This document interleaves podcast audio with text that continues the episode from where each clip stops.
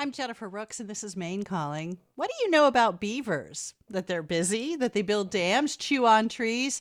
Well, there is so much more to these fascinating creatures, including how beneficial they are to our environment.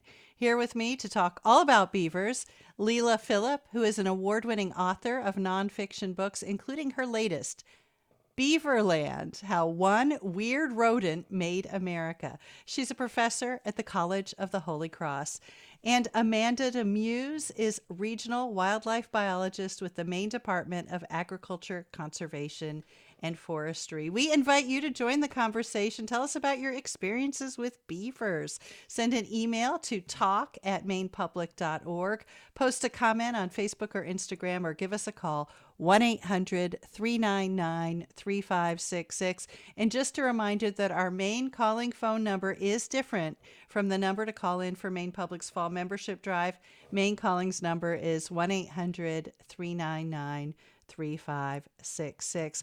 Well, Leila, congratulations on the book. I'm really enjoying it. I'm reading it much more slowly than I think um, I read other books because there's so much that's so interesting in there. But I would like to just start by having you give us some sense of something I'm learning reading your book how important beavers have been to human history. Oh, well, th- first of all, thank you so much for having me. Um, I'm thrilled to be on the show. So, it's really not an exaggeration to say that beavers made America, first of all. So, if we just think about beavers in North America, it was beavers that jump started transatlantic trade here. But even before that, it was beavers that really shaped the river system here. So, if you imagine Beaverland, back when there were something like 400 million beavers throughout every watershed on this continent. They were shaping the river system that would shape the land. So, you know, a functioning river system or riverscape, as river scientists call it now, has just an incredible suite of benefits for us. And what's exciting, I think, about beavers is that as we face all the problems with climate change, this kind of whiplash, weather whiplash we're in now, where we've got too much rain or it's too dry. Beavers can really help us with that. Um, help us with drought, with wildfire, with flooding, all those things. But let me go back a step. So even before North America, back in Europe, beavers fascinated people. And I think because they're these creatures, they're weird. They look fantastic, right? With these adorable bear like faces and then these kind of nimble humanoid hands. And then you got these duck-like feet and this paddle tail. They're just crazy, but they're incredibly adaptive. And then they had castor, which in medieval Europe was prized as a medicine. So I think they have been useful to us for a long, long time. And then they have fascinated us because they're in water and they're on land. And we we can understand them and we sort of can't they're kind of like frogs you know they, they we, we can see them on land and then they go into the water and maybe because we were once amphibians ourselves you know we came out of the water they fascinate us but beavers really have fascinated the human imagination and any look at illustrations of beavers from the 13th century or 14th century or 15th century and it's crazy how they were depicted so I could go on, but I'll stop there. well, we will let you, but I want to turn to Amanda DeMusz. And Amanda, I want to have a quick correction. You're with the Department of Inland Fisheries and Wildlife. Amanda, do we have a sense of how many beavers there are in Maine? Beavers are doing really well in Maine now, but their history definitely follows the history of the entire United States uh, with overexploitation and then the recovery. So they're actually a really good recovery story, a very successful recovery story. Um, as far as a specific number, wildlife is hard to measure. Um, we have different techniques and ways that we do it. Um, but, you know, in 2000, we estimated around 75,000 beavers in Maine, and the population is probably growing. So we have a very healthy population of beaver in Maine. All right. And, and they were exploited, and, and Le- Leila talks about this in her book a lot because their pelts were so valued and their castor. Yes. Yep. They were valued for, you know, the back in the 16 and 1700s, the they call it the the pelt hats, the big tall hats that the, they wore over in Europe, and, and then uh, various other products. The castor was used in vanilla season, vanilla flavoring, and in perfumes, also for medicinal values. And so there were a lot of uses for the beaver, and it was a very lucrative business. Well, both of you have mentioned castor now, and and Leila, for those who don't know what that is, explain what, where is it castor where where do does one find castor? On the beaver. You watched a beaver be skinned and you you know the answer to this. And also um, just tell us some more about it. Is this castor that when our grandmothers referred to castor oil? Um, well i think actually it, it's um, different than our grandmother's castor oil because castor was much more valuable than that. Um, back in the age of Pliny, it was a medicine that could cure everything from insanity to headaches. But um, beavers have internal glands, castor glands, and the castor is used as their communication. They make scent mounds and they communicate with one another with um, this scent. But um, it's interesting. I mean, until very recently, castor was in a lot of the foods we eat. Twizzlers and raspberry candy and strawberry ice cream, things like that, because it enhances raspberry and strawberry flavors. It's also still to this day in very high end bourbons and vodkas. So, uh, and perfumes, it's a kind of fixative. But I think um, even recently, castor was being sold on, um, you know, in North America in markets for quite a bit. But I think the the beaver fur is more fascinating. So beavers have barbed fur, so this makes an extraordinary felt. And back in the 1500s, it was really like the Gore-Tex of its day. So a beaver felt hat was incredibly valuable to people, um, not just for fashion, but really for protection against, you know, for warmth and protection against rain. But um, so that that's the beaver castor, and um, beavers are just extraordinary animals. Um, and I think there are so many features about the beaver we could talk about. Amanda, just this past week we had um, Maine Department of Transportation Commissioner on, and we know that Maine has uh, pretty much more roads per capita than any state east of the Mississippi. But roads are also a place where um, the, the, interface isn't always positive between the beaver world and the human world. Um, how often are there complaints about flooded roads, flooded access roads, flooded driveways because beavers have flooded an area with one of their dams? Yeah, and that's the kind of fascinating thing about beavers and amazing thing is they are really good engineers. We could harness the, that power to build things where we want them. Um, they could do amazing, amazing things. But yeah, because of that, because of their um, they want to dam up water to create habitat and create areas for them to live. They do plug up culverts around the roads. We have a lot of our road systems. Um, so it is a fairly frequent issue that we deal with um, on a basis statewide with roadways, both major highways as well as small roads, farm roads, woods roads, all those things. Uh, and there's different me methods uh, to deal with those issues, and we can, I'm sure we'll touch on. Um, but it definitely is is an issue that arises. And like I said, they're just amazing engineers, which makes them really good. We call them ecosystem ecosystem engineers because they're one of the few animals besides ourselves that can actually alter their environment, and they do this by building dams. So it's a pretty unique creature, but yes, unfortunately, they do cause problems too. They build dams because they need water, so they just create their own ponds. They don't necessarily, Leila, depend on finding a pond. They say, I think I would like to have a pond here, and so they create one. Yeah, and I think it's really interesting just to stop a minute and talk about that, if we may, because they'll come to, say, a creek or a stream, and they'll um, swell that creek or stream with a, a dam but that and they'll do it again and again because they want a series of dams. And that's interesting because they have discovered over time that that that dam system that damming complex is much stronger as a series than just a one-off dam. And so pretty soon what was a thread of water looks more like a series of beads on a chain. And each of those ponds we should think of as not just a visible basin of water but the average beaver pond holds something like three times as much water underneath it that we can't see. So there's this invisible sponge of water underneath that is there holding water if there's going to a drought coming um, or it's a sponge that's there to hold water if a flood comes. So it's incredibly valuable. And that amount of water exponentially adds up.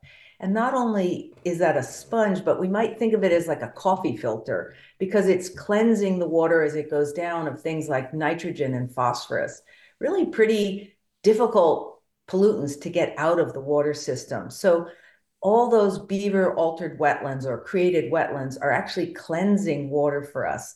So it's it's just those little beaver ponds that we see in the woods are just so valuable to us. And I think the problem we have is that we've built a lot of infrastructure, roads, towns. You know, we're not going to move Hartford, we're not going to move our cities and our roads, but we've built them in low-lying areas where the river used to be. And that's where beavers are going to move. So we do need to learn how to manage the water there. And there, I think, as Amanda pointed out, there are increasingly sophisticated ways to do that so that beavers don't flood those roads, don't create problems, because beavers are going to go to those places because that's where the river is supposed to be.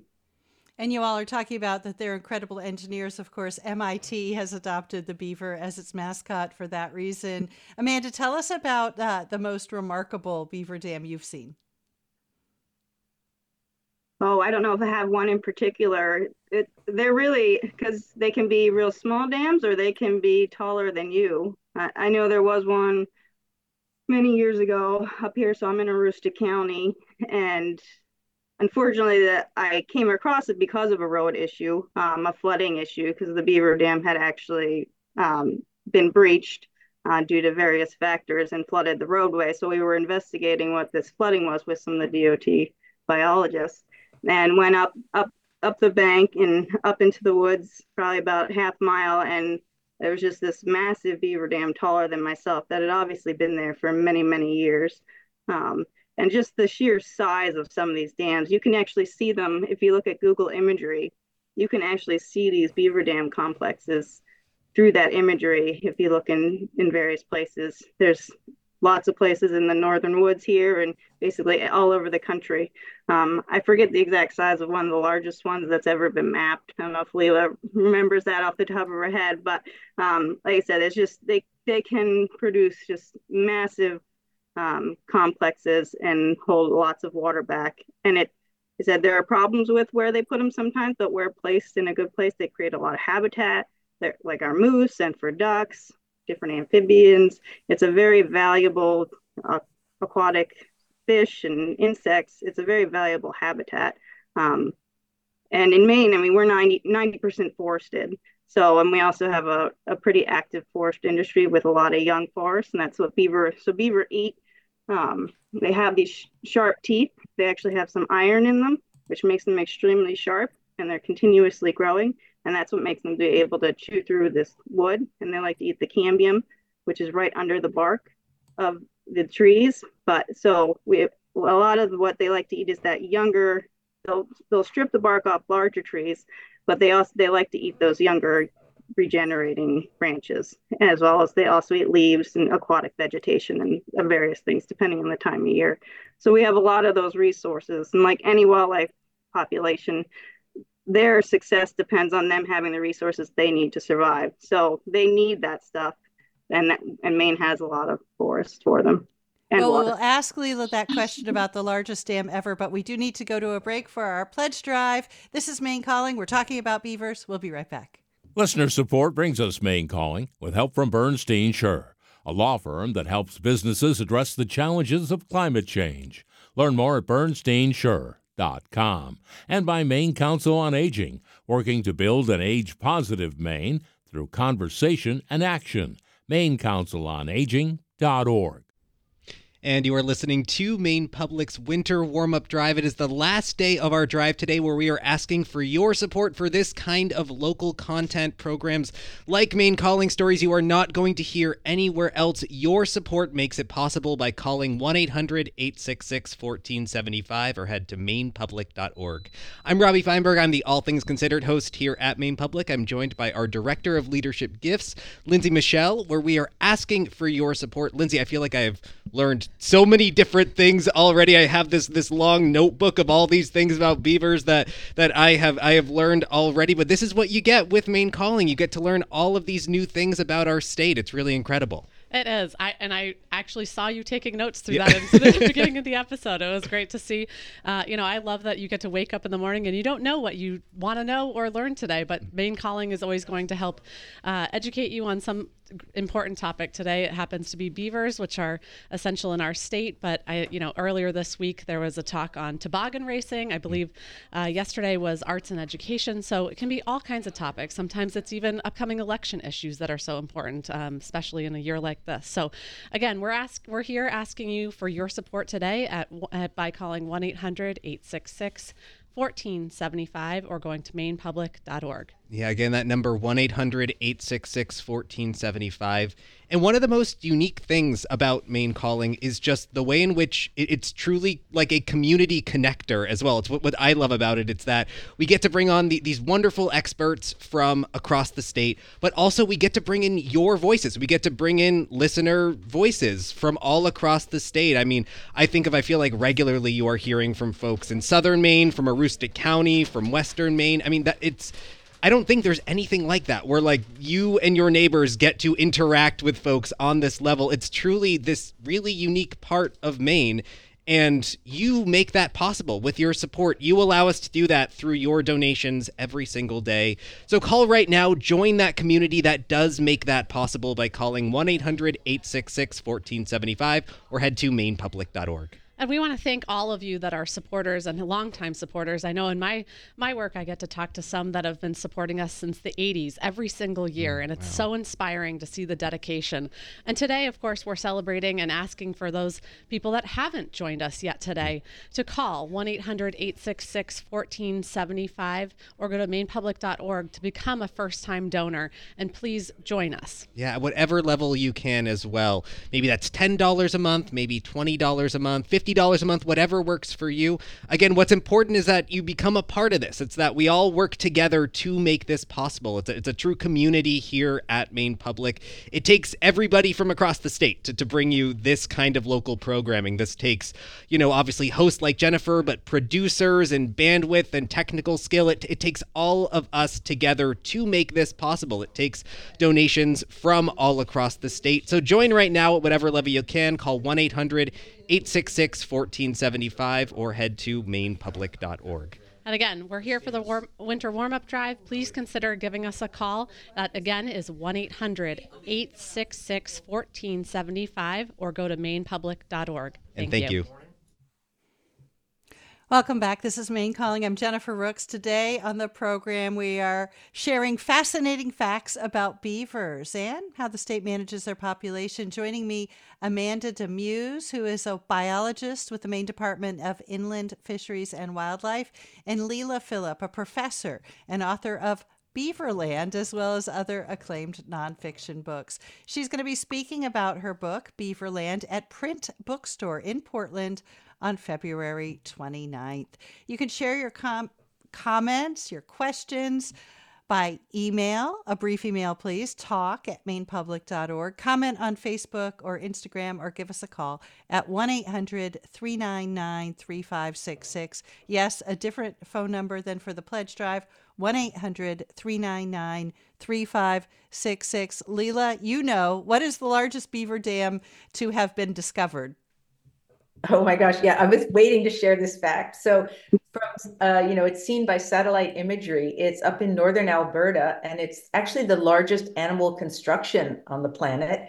And uh, it's 2,000, about 2,700 feet long. So it's much larger than the Hoover Dam, and it's lasted um, almost 100 years. That's the other thing that's interesting. And I write about going out in Michigan and tracking down beaver dams in that were documented in the 1800s that were documented in a wonderful book called The American Beaver. But um, I found beaver dams there that were over 150 years old as well, which raises an interesting question about beavers working in the same site, and they're clearly working in an intergenerational way.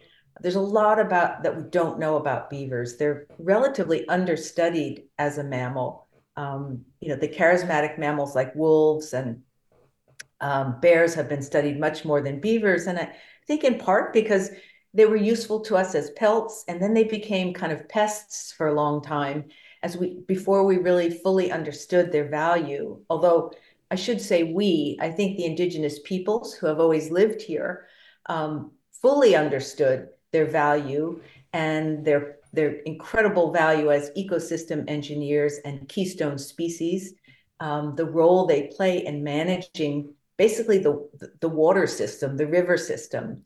Although in indigenous ecological knowledge systems, you might call them um, a keystone relative, not a keystone species. But but I also want to give a little bit of a shout out to Maine because it was in the Penobscot Nation in the 1990s that a wildlife manager named Skip Lisle um, helped the Penobscot Nation become the first large landowner, um, I think, in the world.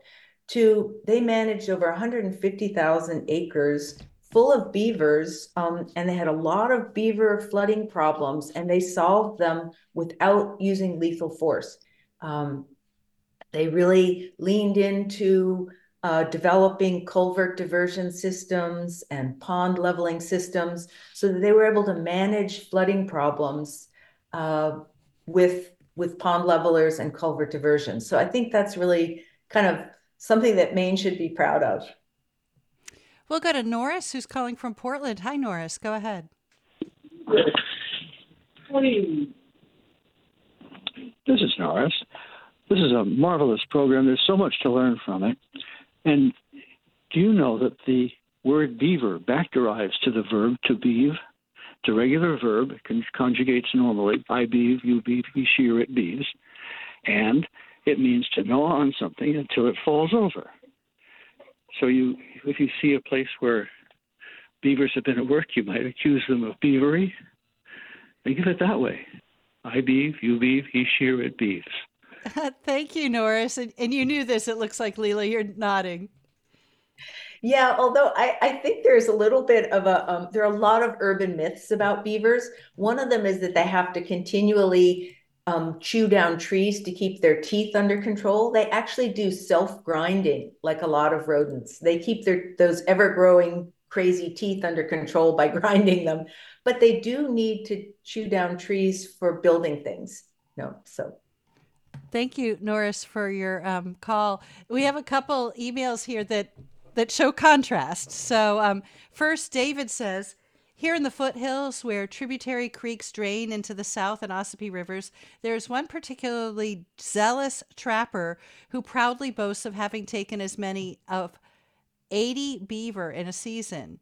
If one walks the same woods and trails, they can witness that whenever an industrious beaver family sets up shop to make a dam, they are promptly trapped and killed. Their carcasses left for ravens and coyotes. Um, and he goes on to talk about how disappointed he is. And he says, Has there ever been considered a limit to the number that an individual can take? Um, and so I'll start with that question for you, um, Amanda. Is there a limit for beaver trapping in Maine? There is not a limit for beaver trapping, but it is regulated. The type of the season is regulated, so the timing that you can trap and then the type of equipment that you can use is regulated. So that, you know, limits um, where people can go and how long they can trap.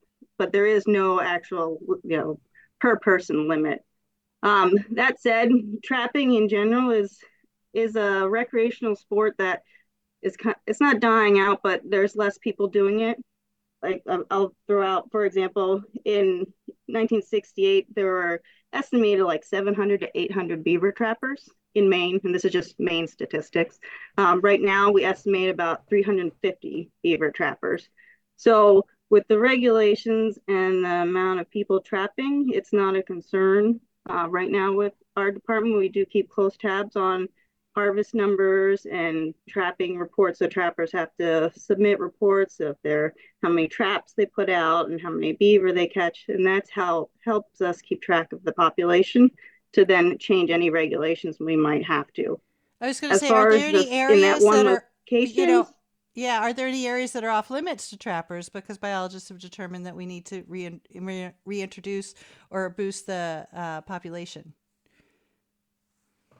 Yes, so we have the ability to close different parts of the state and different waterways or tributaries for various reasons. Some might just be for a public reason, others might be for a fisheries reason or a biological reason. So we do have that ability to close certain areas to trapping if that need arises. And that's listed right in our, our trapping law books, which you can access right on our website. Um, that is readily available. And those are reassessed every year and put into the, the laws for that coming year.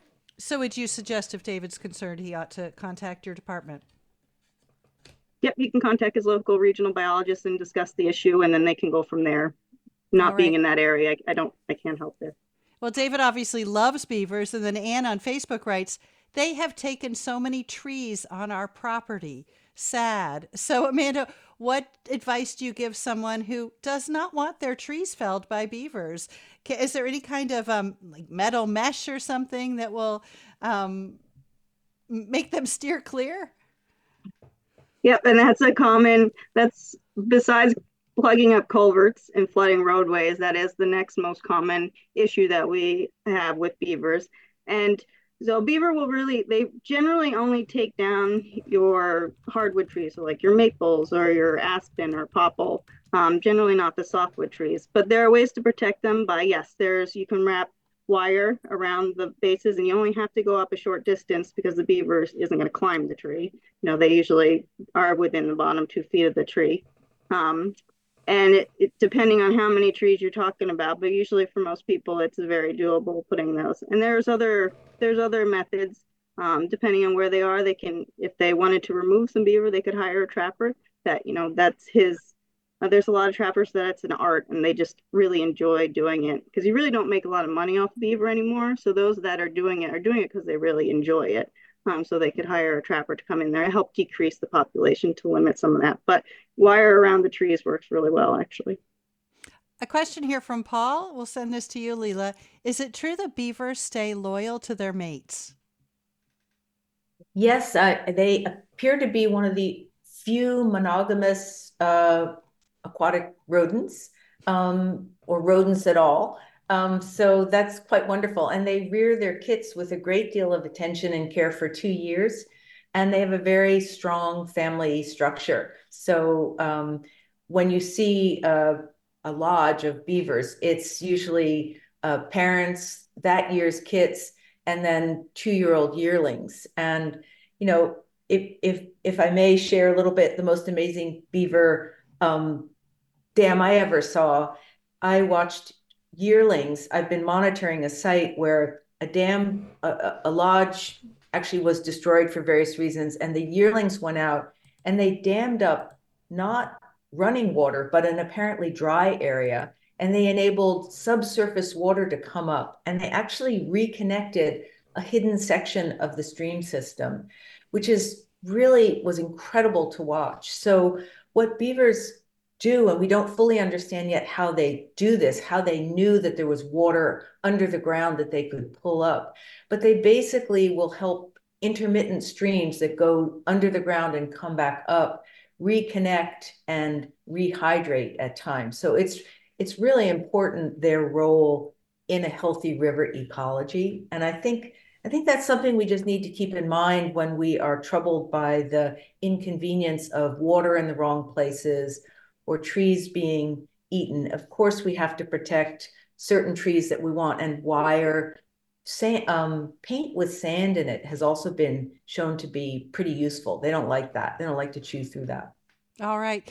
Amanda, uh, Leila mentioned that beavers are relatively understudied uh, compared to the other more charismatic mammals. So I'm wondering, um, given the fact that they are a keystone species and that we're, we are learning about their importance in the ecosystem, are, is there research underway in Maine? And if so, what is your department and what are other departments um, that you work with trying to find out? Yep. So our department is tasked with managing a lot of species. So basically every species in Maine. So it, it's a large order. So different species get different priorities in the planning.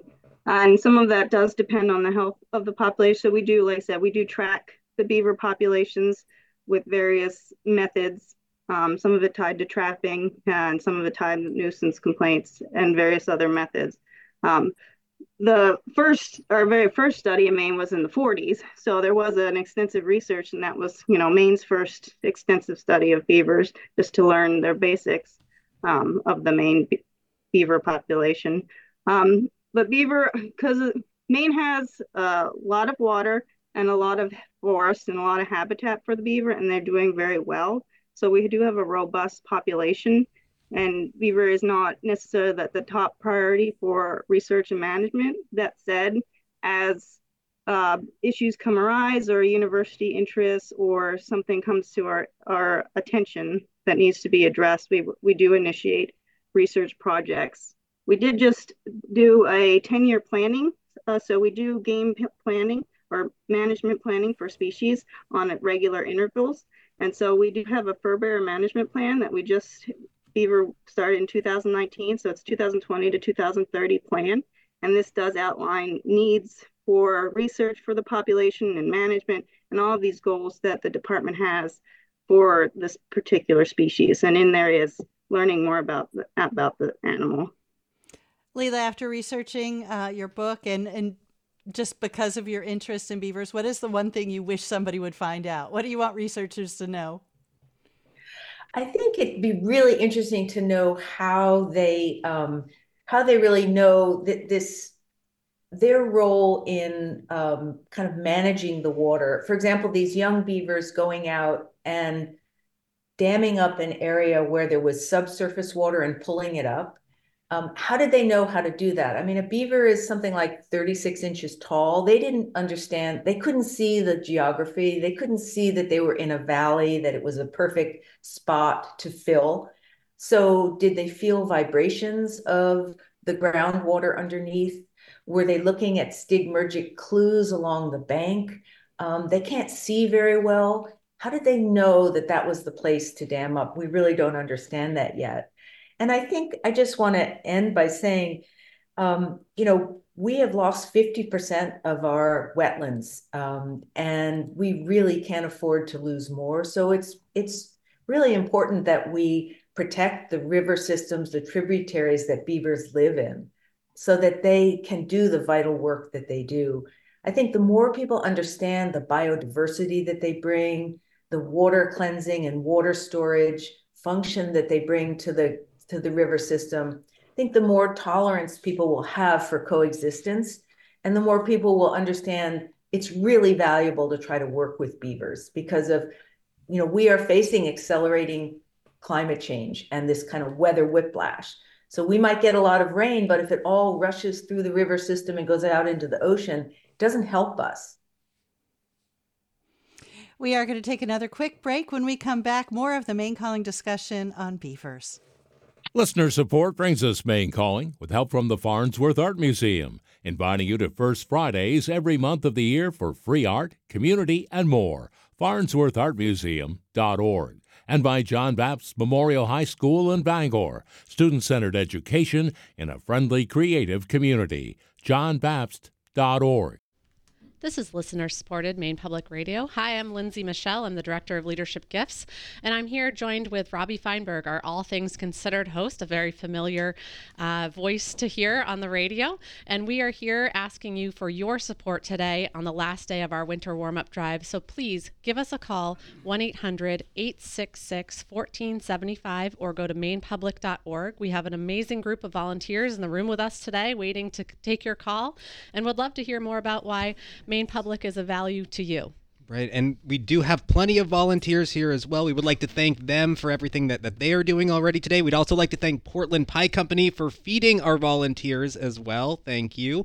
And all of this makes possible the programming that you are listening to right now, this, this local programming that is so important. I mean, I, I feel like these sorts of, of, of shows about these these animals that we may see or hear about every single day, but going in depth into beavers and learning about their role in helping up with us with droughts and climate change, as well as just all the different ways that they factor into our wetlands and our roads. There is so much that, that I've already learned today.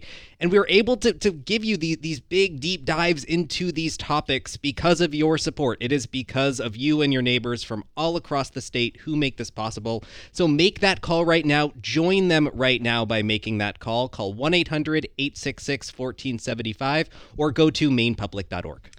And again, please give us a call 1 800 866 1475.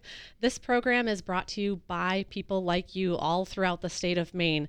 Again, I, have the uh, privilege of traveling around the state talking to our generous donors like you, and they're, they're all asking and hoping that you'll pick up the phone today too and join them to support this programming. That's not only a benefit to you, but to your neighbors and people throughout our area. Uh, please, again, give us a call right now 1 800 866 1475 or go to mainepublic.org. Yeah, and what makes a program like this so unique is the the geographic real uh, real variety of, of this program. We've already heard stories from from Aroostook County and from from places like that, from going all around the state. We're a true statewide news service here. We really do. You look at all of our transmitters; we have them all over Maine and that is our service. We are here to provide you with with news and content and programming from for everyone, for everyone all across the state. In a program like Maine Calling, it really it, it connects people from all across the state. Your donations make that possible. You allow us to be all across this big state to bring you that important programming. You make that possible. Call right now to show your support, to to join them and, and really join in, in with this. Call 1 800 866 1475 or go to mainepublic.org. Again, 1 800 866 1475 or go to mainepublic.org. Please consider if you have never joined us and become a member today. Today is a great day. It's the last day of our winter warm up drive, and we'd love to have you as a member of Maine Public. So please, again, call 1 800 866 1475 or go to mainepublic.org to join your neighbors and support this programming that makes such a difference in all, of our lives. That's 1 800 866 1475. Thank, thank you. you. Welcome back. I'm Jennifer Rooks. You're listening to Maine Calling. Our topic today beavers. What to know about these large rodents and how they affect our environment. With me today, author Leila Philipp, whose new book, Beaverland, out in paperback now, a detailed account of this creature's history and impact on our country. Amanda DeMusz is also with us, a wildlife biologist in the Department of Inland Fisheries and Wildlife. You can join our conversation if you want to call a different number than the pledge number, our number 1 800 399 3566. You can send a brief email to talk at mainepublic.org or post to our Facebook page or Instagram if you're very quick. Email here from William. There was discovered a giant beaver tooth in New Brunswick. It is now in a museum in St. Louis that was subject to correction about 12 to 18 inches long. It is estimated the beaver weighed about 600 pounds. This was, of course, pre contact of newcomers. So, Leila, you write about the giant beaver, and, and beavers today are pretty um, Oh, we have a correction here. Museum in St. John, excuse me, in St. John, and that makes sense. St. John, New Brunswick. Um, beavers are pretty large. 40 to 60 pounds is very large um, for a rodent, um, but they used to be really large. Tell us about the giant beavers of years past. Yeah, well, that was really fun to discover. I mean, researching this book was such a kind of fever dream for me, which is why I spent six years on it. I'm I met so many incredible people, and then the more I learned about beavers, I just couldn't stop. But uh, the great beaver, um, Castoroides. So uh, beavers were part of the megafauna in the Pleistocene. So imagine saber-toothed tigers and giant sloths, you know, the size of cars, and giant beavers the size of bears, you know, 500 pounds. Um, I, I, I kind of sometimes think, wouldn't it be amazing if they could come back? They could do so much good for us and help for us right now, but maybe it's a little scary. But but Castor canadensis, the beaver that we know today, is a different species that of the same family that would originate later, much smaller, about 37 million years ago.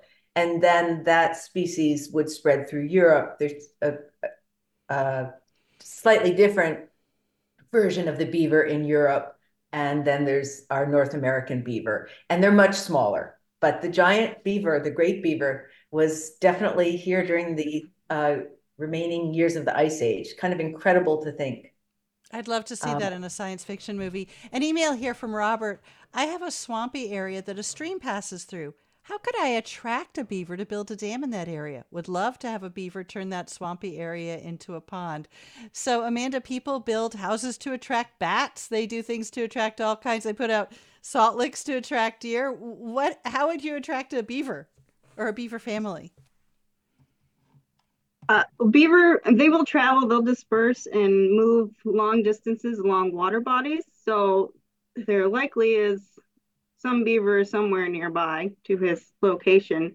Um, but basically, they need there's you need certain aspects. So it needs to have food for them. So depending on what you have around there, do you have aspen and willow or some of those younger trees that they can use for food and vegetation that they can use. It also depends on topography. So just because you have a stream, it has to have some kind of topography to it so that that water can fill in there and and build into there. So there's no one, uh, you know, this will get a beaver coming to your area, but um, just recognizing those needs that the beaver have and give it time. And like I said, there's a lot of people that go a long time without beavers in the area, and then you have them until you don't. So that's kind of patience is really the the game if you have those other aspects that the beaver needs to survive. We'll go to Torbert from York. Hi, Torbert. Go ahead. Good morning, Jennifer and guest. Uh, I'd like to leave you with an image uh, that I picked up at a conference once. I was talking to a conservationist from the arid west about the reintroduction of wolves, and he was discussing how the beavers had helped with that. And he said that his life goal was to uh, parachute uh, breeding pairs of beavers all throughout the high mountain west, and uh, he figured after uh, eight or ten years of that that the arid west wouldn't be arid anymore. So Well, the Torbert, image to me, Leila is uh, smiling because the parachuting has happened, and yes, there is evidence that um, the uh, beaver can help with the horrible wildfires they've experienced out west. So, Leila, I don't want to give away too much. Tell us what you've learned. Yeah, well, thank you for that comment. Um, so in 1948, actually, um, Idaho uh, parachute dropped 76 beavers into pretty inaccessible areas uh, to restore beavers. I mean, beavers really are this wonderful 20th century conservation comeback story, one of the best we have in North America. And that, that, that was probably one of the most tremendous efforts. They also did that in California. They um, parachute dropped beavers, but it got less play. But what's interesting about this, I was just reading NASA has been actually looking at satellite imagery of those areas where they dropped the beavers. And to no one's great surprise, those areas are incredibly green refugia now. And I have some images in my book of the Sharps wildfire that went through in 2018, where something like 64,000 acres burned in Idaho, maybe a slightly small wildfire in the mega wildfires that were to come in the, you know, later in California and Oregon, but still right through that wildfire, you see charred mountains and a green strip. And that's where the beavers um, are living. So their role in creating uh, green refugia to help slow down and then later mitigate the impacts of wildfire it's just been documented so that the state of California right now has actually a national, I mean, a state policy, a beaver working group. They've actually changed the rules about the predatory status um, uh, of beavers. So beavers, the trapping regulations have changed, the whole management of beaver have changed, and they're actually harnessing beavers as a watershed resiliency tool big time because they've seen wildfire, they've seen flooding at a scale that we haven't seen yet on the East. And so they're really moving ahead. Utah, Oregon, Washington, those states also have been um, harnessing beaver and what they, they call translocating beaver. So actually moving beaver into areas. So they'll plant food first, willow, aspen, poplar, and then they'll build BDAs, beaver dam analogs, to create habitat and then bring beavers in. So it's it's really moved to another level. In fact, um, thank you for mentioning the paperback. I wrote a whole new afterword to sort of catch up on all that's happened in the world of environmental restoration, nature-based restoration, harnessing beavers. Torbert, thanks for your question, your comment. Uh, here, we're going to try to squeeze in Matt, uh, who's calling from offshore. Uh, Matt, go ahead. And if you could be quick, that'd be great. Yeah, we live on a little island that's nine miles from the nearest island and uh, 12 miles from the nearest real port. And uh, we've had beavers swim out there. The first one that was on the island was in the town water supply, and there was a boat to remove it. And uh, after that, they've been coming back. They come out. It seems like they come out and they look around for a mate. When they don't find a mate, they leave. But that's a long swim, you know, nine, ten miles at sea to get to get there. So, Matt, I'm so glad you called. That is a long swim, Leila. Another reason they're amazing, huh? Well, that's another thing I would like to learn is how far did they go? Um, they've been actually videotaped in Alaska climbing cliffs to get to new areas um, as the climate warms and they're moving into Alaska. Uh, there, it's nobody thought beavers were that intrepid. Matt, thanks for calling. Um, I'm going to leave Amanda asking you about um, their ability to slap their tail against water. I personally had an experience with that being out canoeing years and years ago with my brother way past dark when we were um and and it was a quite an adventure and it was um that it, it, that adventure was made even more dramatic by hearing beavers slapping their tails in the dark. Um how if you can characterize uh, how close you have to be for a beaver to do that um, um, and what the experience is like. Yeah then yeah that will definitely make you jump if you're not expecting it, especially if you're out there when it's darker. Um, and it, it depends how close you have to be, depends on the beaver, just like other creatures. Some that are used to people, you might be able to paddle right up next to before it'll slap that tails. Others, it'll be way in the distance. So it just really depends on where the beaver is, how much people have been around it, and just individual beaver behavior. But yeah, there's nothing more intimidating than hearing that and not knowing where it's coming from too, because they're a That's big right. animal. And and we just have a few seconds, Leila, but there's a certain slap for one thing and a certain slap for another, right? Yeah, it's another thing I wish we knew more about. I've I've definitely been out and um, had a beaver lead me away um, from a lodge area by slapping their tail and definitely like playing with me, as you know, trying to get me to follow them. Well, thank you so much. We could talk about this for hours. Leila Philipp is a professor and author of the book Beaverland, and she'll be presenting that book at Print Bookstore in Portland on February 29th at 7 p.m. Also with us for the hour, Amanda Demusz, regional wildlife biologist with um, the Maine Department of Inland Fisheries and Wildlife. Today's sound engineer, Sam Tracy, along with George Thomas. Our song was composed by Mike Jandro, and the Maine Calling is produced by Jonathan Smith and Cindy Hahn. I'm Jennifer Rooks. This is Maine Public Radio. Listener support brings us Maine Calling with help from Town and Country Federal Credit Union, committed to local helping local in financial services and the community. Learn more at tcfcu.com and by the Lunder Foundation, founding partner of Maine Public Radio and Maine Public Classical.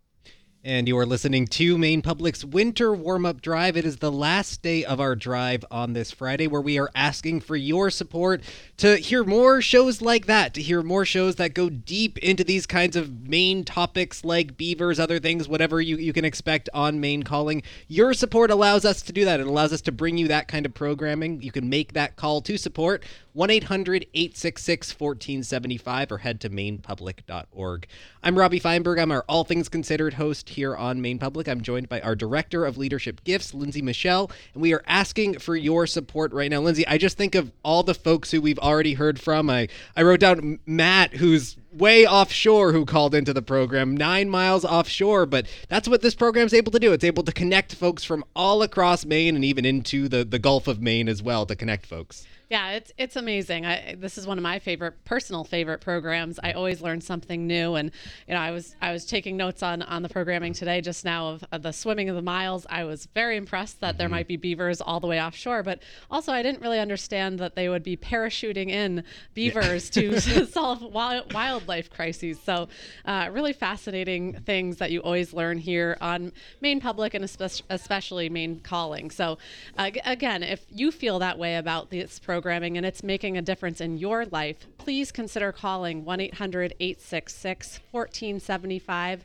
or you can go on mainepublic.org to make your contribution now.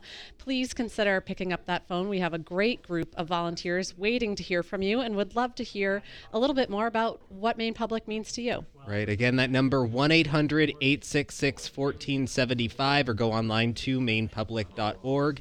If you've never given before, now really is the best time. It, it truly does take. It is more than 50,000 of us all across the state who, it's a real community of folks who say, we want this kind of local programming. We want to be able to make sure that we can hear Maine calling every day. We can get the the early morning news with Irwin or the afternoon news um, with, with myself and our whole news team as well. You make that possible. You allow us to to go deep into those issues, to to explore so many different stories from all across the state, and you show that support with your donation. So call right now at what, whatever amount that you can, whether that's ten dollars a month, twenty dollars a month, fifty dollars a month. It is very easy. Just make that call. Our volunteers are all here, ready to walk you through the process. Make that call 1 800 866 1475 or head to mainepublic.org.